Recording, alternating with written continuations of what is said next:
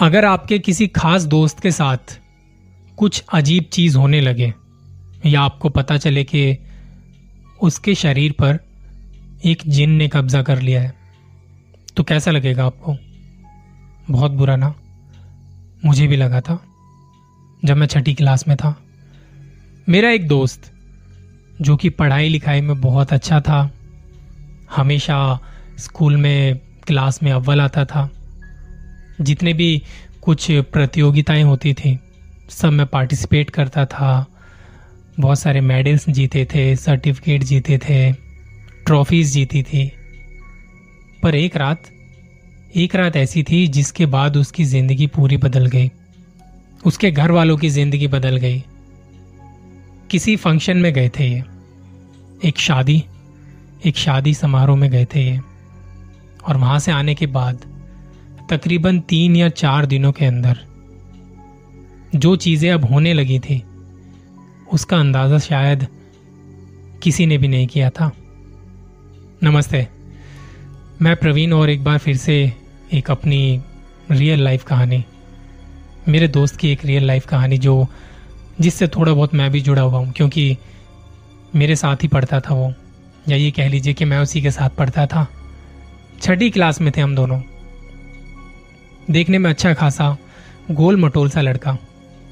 और इतना गोल मटोल था कि स्कूल की जो बेल्ट होती है ना, स्कूल की जो बेल्टें मिलती हैं, वो भी उसको फिट नहीं आती थी। चाहे उसको पूरा स्ट्रेच करके उसको बांधने की कोशिश करो, वो भी फिट नहीं आती थी। और डाइट लिमिटेड खाता था यार, बहुत लिमिटेड खाता था, बहुत कम खाता था। पर उसके शरीर को ऐसा लगता था जैसे अगर वो पानी भी पिएगा ना तो उसके शरीर को लग जाएगा। ऐसा था वो। पर जब उस फ़ंक्शन से वो आए, और तकरीबन तीन या चार दिनों बाद, हालातों ने बिल्कुल करवट बदल ली यार। वो होता है ना, वक्त बदल गए, जज्बात बदल गए। पर यहाँ बहुत सीरियसनेस थी इस जज्बात बदलने में, वक्त बदलने में। मैं उस चीज़ को आज भी याद करके ना मेरी रूह काँप जाती है। क्योंकि हमने जो उसकी हालत देखी थी ना जैसा मैंने आपको बताया, उसको स्कूल की बेल्ट भी नहीं आती थी। चाहे उसको पूरा स्ट्रेच कर देते ना, उसको स्कूल की बेल्ट नहीं आती थी, पर दो चार दिनों बाद ही कुछ ऐसा हुआ। धीरे धीरे धीरे धीरे उसका साइज़ यहाँ से यहाँ होने लगा। बहुत कम हो गया। तकरीबन आठ दस दिनों के अंदर वो आधा रह गया था। आधा। अब शरीर आधा रह गया था। पर उसकी भूख बढ़ चुकी थी। अब जब उसकी भूख बढ़ी ना तो घर वालों को लगा कि कुछ तो गड़बड़ है। डॉक्टर को दिखाना चाहिए। डॉक्टरों ने दिखा, डॉक्टरों को दिखाना शुरू किया उसके घर वालों ने। अलग अलग डॉक्टर को दिखाया तीन चार डॉक्टर को दिखाया। सबकी सलाह मशवरा के बाद कुछ टेस्ट हुए, कुछ दवाइयाँ लिखी, पर सब कुछ नॉर्मल था। जी हाँ सब कुछ नॉर्मल था। पर उसके घर वालों को और रिश्तेदारों को और आसपास के लोगों को पता लग रहा था कि कुछ भी नॉर्मल नहीं है। इस लड़के के साथ जो हो रहा है ना, वो नॉर्मल नहीं है। घर वाले बहुत परेशान रहते थे कि क्या करें, क्या नहीं, समझ नहीं आ रहा था कुछ भी। एक रोज उसके फैमिली वालों ने अपने किसी करीबी को घर पे बुलाया। रिश्तेदार वगैरह जो होते हैं ना, उन्हीं में से किसी को घर पे बुलाया। बहुत सारी बातें की बेटे को लेके। पता चला कि उसके शरीर में जो बदलाव हो रहे हैं, शायद हो सकता है इसके ऊपर कुछ ऊपरी हवा हो। हम लोग बहुत कहते हैं ऊपरी हवा, ये, वो। उसके घर वालों को भी यही लगा। उसके जो रिश्तेदार थे, जो करीबी रिश्तेदार थे, उन्होंने बोला कि मैं किसी को जानता हूँ और अगर आप कहें तो मैं उनको बता सकता हूँ। आप सारी चीज़ें उन्हें बता दीजिएगा कि लड़के के साथ कैसे कैसे क्या क्या हो रहा है और कब से हो रहा है। वो आपको कुछ ना कुछ उपाय ज़रूर बताएँगे और हमारा बच्चा बिल्कुल ठीक हो जाएगा। ये बातें थी। उस रात जो हो रही थी। पर जब ये बातें चल रही थी तो करते करते साढ़े ग्यारह, बारह बज चुके थे। अब जिसके साथ ये हुआ था, जो मेरा दोस्त था, मैं उसका नाम नहीं बताना चाहूँगा क्योंकि वो ठीक नहीं रहेगा नाम बताना। जिसके साथ ये हुआ था रात को अचानक से उसे भूख लगने लगी। अब जब उसे भूख लगती थी तो वो घर में पड़ा कुछ भी सामान खाने पीने लगता था मतलब जैसे जो खाने पीने की चीज़ें हैं ना। इससे पहले उसकी एक आदत थी, और घर वालों से बिल्कुल अलग अलग आदत थी उसकी। उसके घर में नॉनवेज खाया जाता था, पर वो नहीं खाता था। पर ये जब चीज़ें हो रही थी, जब उसके शरीर में इतने बदलाव आ रहे थे उसके बाद अचानक से उसने भी नॉनवेज खाना शुरू कर दिया। और नॉनवेज भी कोई ऐसे नहीं पका हुआ। कच्चा मांस खाना शुरू कर दिया। घर में अगर किसी ने कुछ सामान मंगा के रखा है, कुछ चिकन या मटन या कुछ भी, मच्छी, कुछ भी, वो उसको कच्चा खाता था। और कच्चा भी ऐसा खाता था, मानो कोई शैतान उसके अंदर आ गया हो। इस तरीके से वो खाता था। एक दिन जब वो ये सब कर रहा था, जब खा रहा था तो जब करीबी रिश्तेदार थे, उन्होंने देख लिया और घर वालों ने भी देखा। बताया कि इस पर ज़रूर कोई शैतानी ताकत का कब्जा है और इसको किसी मौलवी वगैरह को या तांत्रिक वगैरह को दिखाना पड़ेगा। घर वालों ने कहा कि हमारे बच्चे के साथ कुछ गलत नहीं होना चाहिए, हम चाहे कुछ भी करने को तैयार हैं। पर इसको कुछ नहीं होना चाहिए। उनके जो करीबी रिश्तेदार थे, उन्होंने बात की उस मौलवी से, तांत्रिक से। उसने पता पूछा और ये आ गया। अब जो ये मैं बता रहा हूँ, ये जो कहानी है ना, ये कहानी मेरे स्कूल के पास में ही एक जगह है, आर के पुरम सेक्टर दो। दिल्ली में आर के पुरम सेक्टर दो। वहाँ पे गवर्नमेंट फ्लैट्स हैं, उसके पापा को गवर्नमेंट फ्लैट मिला हुआ था, मेरे दोस्त के पापा को तो वो गवर्नमेंट फ्लैट में रहते थे। अब जब ये सारी चीज़ें हो रही थी तो कहीं ना कहीं आस पड़ोस के लोग भी सब देख रहे थे कि क्या है, क्या नहीं। पर किसी की भी मतलब यार आपके पचड़ों में कौन पड़ेगा? या तो ज़्यादा से ज़्यादा लोग ऐसे में आपसे मज़े लेते हैं कि चलो उसके साथ बुरा हो रहा है। बुरा होते हुए किसी के साथ देखते हैं तो खुश हो जाते हैं। कुछ ऐसे पड़ोसी थे। पर जब उनके घर में वो करीबी रिश्तेदार ने बताया कि ऐसे ऐसे तांत्रिक को मैं जानता हूँ, मौलवी जी को जानता हूँ उनको भेजूँगा मैं।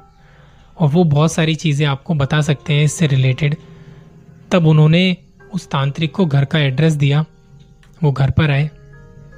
और जब वो घर पर आए, घर पर आते ही उन्हें कुछ अजीब और नेगेटिव सा फील हुआ। बहुत अजीब और नेगेटिव सा फील होने लगा। ऐसे लोग जो होते हैं ना, इनमें एक पावर होती है। भगवान की दी हुई ऊपर वाले की देन होती है कि ये लोग पहचान जाते हैं। अगर कहीं से आ रहे हैं, कहीं से जा रहे हैं, कोई जगह, कोई घर, जब वो उसमें एंटर करते हैं ना तो वो जो उसकी एनर्जी होती है नेगेटिविटी जो होती है नेगेटिव एनर्जी जो होती है, वो उसको पहचान लेते हैं। उन्होंने पहचान लिया। उन्होंने पहचान के बोला कि इस घर में ना, आप कितने लोग रहते हैं? सबसे पहले उन्होंने बोला तो मेरा दोस्त उसका भाई, मम्मी और पापा, चार लोग। मम्मी पापा ने कहा कि हम चार लोग इस घर में रहते हैं। तो जो मौलवी थे, उन्होंने कहा, मुझे चार नहीं, मुझे यहाँ पे तेरह लोग नज़र आ रहे हैं। तेरह लोग? घर वाले कह रहे, तेरह लोग कैसे नज़र आ रहे हैं आपको? तो उन्होंने बताया, जो आपका बच्चा है ना, आप लोग तो आप लोग चार लोग तो हो गए, पर आपका जो लड़का है ना, इसकी जो हालत हो रही है इसके ऊपर नौ जिन्होंने कब्जा कर रखा है। एक नहीं, दो नहीं, तीन नहीं, चार नहीं, पाँच नहीं, छह नहीं, सात नहीं, आठ नहीं, नौ जिन। एक जिन के बारे में जब सुनते हैं ना, एक जिन के बारे में कि जब वो किसी पर चढ़ जाए तो उसकी क्या हालत होती है। ये जिन जो होते हैं ना, चुटकी में आपकी ख्वाहिश पूरी कर सकते हैं और चुटकी में आपको तबाह कर सकते हैं, आपको बर्बाद कर सकते हैं। तो उस पर तो एक नहीं, पूरे नौ जिनों का कब्जा था। ये बात सुन के घर वालों को एक झटका सा लगा। और जो मेरा दोस्त था, उस वक्त वो उन मौलवी जी को बड़े ध्यान से उनकी बातें सुन रहा था और चुपचाप था। मौलवी जी ने अपने, उनके पास एक थैला था। थैले में से कुछ निकाला और निकाल के सीधे मेरे दोस्त के माथे पे लगा दिया। अब जैसे ही उसके माथे पे लगा वो वो चिल्लाने लगा। बहुत बुरी बुरी तरह से चिल्लाने लगा। मानो जैसे वो छटपटा रहा हो कि किसी चीज़ ने उसको बाँध दिया हो और वो छटपटा रहा है, वहाँ से निकलने की कोशिश कर रहा है, पर निकल नहीं पा रहा। वो कुछ इस तरीके से छटपटा रहा था। थोड़ी देर में वो चिल्लाता चिल्लाता बेहोश हो गया। और जब बेहोश हुआ तो घर वालों ने उसे घर में एक लोहे का दरवाज़ा था। लोहे के दरवाजे से अंदर की तरफ़ बाँध दिया। क्योंकि उसमें ताकत भी बहुत आ चुकी थी। बहुत ताकत आ चुकी थी। उसका शरीर बेशक इतने से इतना हो गया था, पर उसकी ताकत बहुत, कई गुना बढ़ चुकी थी। अब घर वालों को ये तो पता नहीं था कि ये सब हो रहा है तो क्यों हो रहा है। पर जब मौलवी जी ने बताया कि ये जो चीज़ें हो रही हैं ना, ये उन नौ जिनों की वजह से हो रही हैं। आप लोग अभी कुछ दिन पहले कहीं बाहर गए थे क्या? तो घर वालों ने बहुत ज़ोर लगाया दिमाग पे तो उनको याद आया कि हम घर से बाहर गए थे, किसी रिलेटिव के यहाँ पे किसी फ़ंक्शन में गए थे। तो मौलवी जी ने बताया, आप जिस रास्ते से गए थे ना, वहाँ रास्ते में एक कब्रिस्तान पड़ता है। आपको शायद अंदाज़ा नहीं, या शायद आपने ध्यान ना दिया हो, पर वहाँ पे रास्ते में एक कब्रिस्तान पड़ता है। अब जब उस कब्रिस्तान से जब आप जा रहे थे तो वो नौ जिनों में से दो जिनों की जो थी नज़र आपके बच्चे पर पड़ गई। क्योंकि आपके बच्चे की जो है जो ताकत है ना जो एक, एक होती है क्या कहते हैं ग्रह जिसे कहते हैं। अब मुझे पता नहीं उसको और भाषा में क्या कहते हैं पर ग्रह जिसे कहते हैं। उन्होंने बताया कि आपके बच्चे के ग्रह बड़े कमज़ोर हैं। तो जब दो जिनों की नज़र इस पर पड़ी तो उन्होंने बाकी साथियों को भी बुला लिया। और वो इसलिए बुलाया ताकि वो इस पर कब्ज़ा करके अपनी भूख मिटा सकें। उन्हें मांस चाहिए। आपका बच्चा मांस भी खाने लगा है आपने देखा होगा। तो घर वालों ने बोला आपको कैसे पता? कहते कि आपके जो करीबी रिश्तेदार हैं ना उन्होंने बताया मुझे। और जब मैंने आप, आपके बेटे के माथे पे हाथ लगाया ना मुझे सारी चीज़ें पता लग गई कि अब वो शक्तियाँ और आगे क्या करना चाहती हैं। वो शक्तियाँ इसके अंदर घुस के वो सारी चीज़ें करवाना चाहती हैं जो वो करना चाहती हैं। और वो एक, उनको एक ज़रिया मिल चुका है आपका बेटा। अगर हमने आने वाले दो चार दिनों में कुछ नहीं किया तो मुझे नहीं लगता आपका बच्चा एक हफ़्ते से ज़्यादा जी जी पाएगा। इसकी मृत्यु तय है। घर वालों ने बोला कि हम क्या कर सकते हैं, बताइए। तो मौलवी ने कहा कि आज तो ये शांत रहेगा। मैं कल आऊँगा। कल मैं पूरे सामान के साथ आऊँगा और मैं रात में आऊँगा दस बजे। मुझे एक कमरा चाहिए। और भी उन्होंने कुछ सामान बताया कि मुझे ये ये सामान चाहिए और मुझे वो सामान वहाँ पे चाहिए जहाँ पे आपका बेटा जिस कमरे में रुका हुआ है और जहाँ पे वो सोता है। मुझे वहाँ पे रख के दे देना। बाकी मेरा काम है। बहुत सारी चीज़ें उन्होंने लिख के दी और वो बेटा अभी सो रहा था मतलब जो हमारा दोस्त था, वो सो रहा था आराम से। वो उठता है पूरे चौदह पंद्रह घंटे बाद, इतनी लंबी नींद के बाद।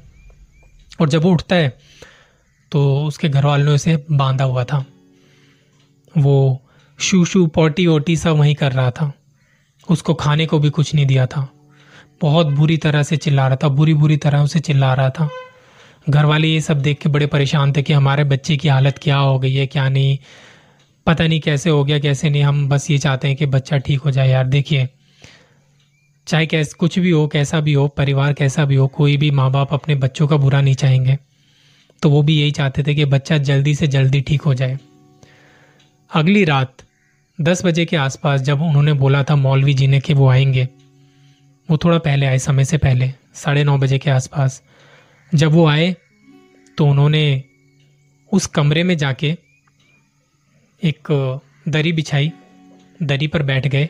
उन्होंने चार ईंट रखी, चार ईंट पर एक कुछ जलाने की कुछ तसला, शायद तसला टाइप में था कुछ, वो रखा, उसमें कुछ चीज़ें डाली। वो जलाने लगे।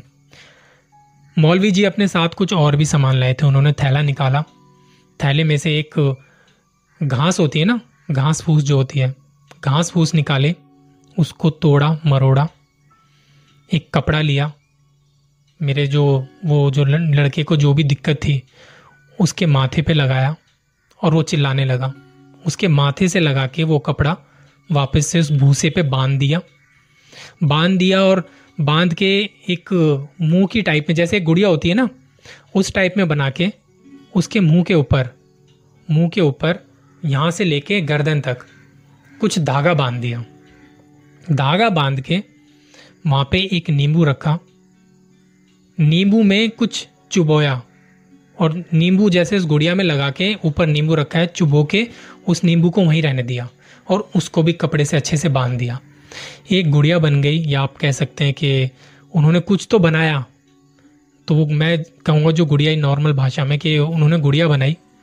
गुड़िया बनाने के बाद उन्होंने उसे घर वालों को पकड़ा दिया और बोला, रात के बारह बज के पाँच मिनट पे आपको ये किसी कब्रिस्तान में जाके दबानी है। अगर आपने ऐसा किया तो आपका बच्चा, मैं उसको जिम्मेदार मैं उसकी ज़िम्मेदारी लेता हूँ कि मैं उसको बचा लूँगा। पर अगर आप नहीं कर पाए तो आपके बच्चे को कोई नहीं बचा पाएगा। और आपके पास बस एक ही चांस है। आपके रास्ते में बहुत रुकावटें आएँगी, क्योंकि जब भी ऐसे काम कुछ करने जाते हैं, रुकावटें बहुत आती हैं, पर आपको बहुत संभल के जाना है। और आप दो लोग जाएँगे बस, दो लोग। आप एक आप जाएँगे, एक मेरे दोस्त के पापा को कहा, और एक उसके भाई को कहा, जो भाई छोटा था। भाई था मतलब वो छठी क्लास में था तो भाई छोटा था, तीसरी या चौथी क्लास में था। पर उसको इतनी चीज़ें पता नहीं थी, पर पापा ने बोला, ये तो बहुत छोटा है। तो उन्होंने उन्होंने कहा, नहीं, आप दोनों को जाना पड़ेगा। अगर आप दोनों में से कोई एक भी रहा है यहाँ पे तो गड़बड़ हो जाएगी। फिर हो सकता है इसकी जो ताकतें हैं ना, वो आप पर कुछ करने की कोशिश करें। तो उसके बाबा ने बोला, ठीक है, हम आज ही निकल जाएँगे रात को। उनकी मौलवी जी की पूजा वगैरह चलती रही। उनको जो करना था, वो करते रहे करते रहे। बारह बजे बारह बजे से थोड़ा पहले घर के पास में एक कब्रिस्तान था। पर कब्रिस्तान इस टाइम पे जाने में ना, सही बताऊँ, हालत ख़राब हो जाती है। आपको दिन में भी बोल देगा ना कोई, कब्रिस्तान जाने के लिए तो आप दिन में भी नहीं जा पाओगे। रात की बात तो बहुत दूर की है। वो जब गए, कब्रिस्तान पहुँचे। कब्रिस्तान ऐसा था मतलब रात में तो यार सब जगह ही सन्नाटा होता है। बड़ा सन्नाटा था और जो कब्रिस्तान था, वो थोड़ा जंगल में था। जंगल में जब वो गए, जब वो घुसे तो रास्ते में झाड़ियाँ थी कुछ डर भी था कहीं कहीं कोई सांप वगैरह ना आ जाए, कोई और जंगली जानवर ना आ जाए। जंगल था काफ़ी अच्छा खासा बड़ा। पापा जी जो थे उन्होंने उनके हाथ में कुछ खोदने के लिए, मिट्टी को खोदने के लिए एक लोहे का कुछ औज़ार था। उन्होंने खोदना शुरू किया। और जब भी वो खोदते, जब भी वो ज़मीन में मारते तो उन्हें कुछ ना कुछ आवाज़ आती, कुछ ना कुछ आवाज़ आती। ये शायद ध्यान भटकाने की एक साजिश कह सकते हैं। जैसा मौलवी ने पहले ही बोला था कि ध्यान भटकाने की साजिशें होती हैं, पर आपको बिना रुके काम करना है। वो खोदते रहे खोदते रहे, और जब तकरीबन एक फीट गहरा गड्ढा हुआ, उन्होंने उस गुड़िया को निकाला और वो उस गुड़िया को एक लाल कपड़ा और दिया था, मौलवी जी ने। उस लाल कपड़े में लपेटा, उसे दफनाया, दफना के अच्छे से ऊपर से कवर किया। अब कवर करके वो जब जाने लगे तो पापा जी को लगा कि यार, ऐसा तो कोई कुत्ता उत्ता आके खोद देगा इसे, या कोई आके खोद दे फिर। पापा ने कहीं रास्ते में पड़े, वहाँ पे एक बड़ा सा पत्थर देखा, भारी सा पत्थर। दोनों ने खिसकाते खिसकाते उस चीज़ के ऊपर रख दिया। और जब वो हाथ झाड़ के जाने लगे तो उन्हें चीखने चिल्लाने की आवाज़ें आने लगी। और ये चीखने चिल्लाने की आवाज़ वो थी जो उनके घर में उनका बेटा था। उनकी आवाज़ थी। वो इनको यहाँ पे सुनाई दे रही थी। ये काम करके वो फटाफट निकले। फटाफट निकलने के बाद घर पहुँचे करते करते तकरीबन साढ़े बारह के आसपास। साढ़े बारह से थोड़ा ज़्यादा बच चुका था। तो जब वो पहुँचे, वो मौलवी जी अभी भी पूजा कर रहे थे और जो उनका बेटा था वो एक गहरी नींद में सो चुका था। मौलवी जी ने अपना आखिरी दाव लगाया। आखिरी बार उन्होंने जो अग्नि थी वो जलाई। उसमें पता नहीं क्या क्या, वो जो जो करते हैं चीज़ें, उन्होंने वो करनी शुरू करी। और उसमें से थोड़ी सी राख उठा के उस लड़के के हाथ पे लगाई जिसके ऊपर ये सब हो रहा था। उसके माथे पे लगाई, वो राख उठा के, और इस बार वो चिल्लाया नहीं, वो सोता रहा। मौलवी जी ने कहा, आपने काम बहुत बखूबी से किया है और अब आपका बच्चा उन नौ जिनों से छूट चुका है। अब वो शैतान इस पे कब्जा नहीं करेंगे। आपको बस एक चीज़ ध्यान रखनी है, कभी भी कहीं भी जाएँ अपने बेटे को लेके। इसके ग्रह हैं जो, इसके ग्रह बड़े कमज़ोर हैं। तो इसको रात में ले जाने से बचें।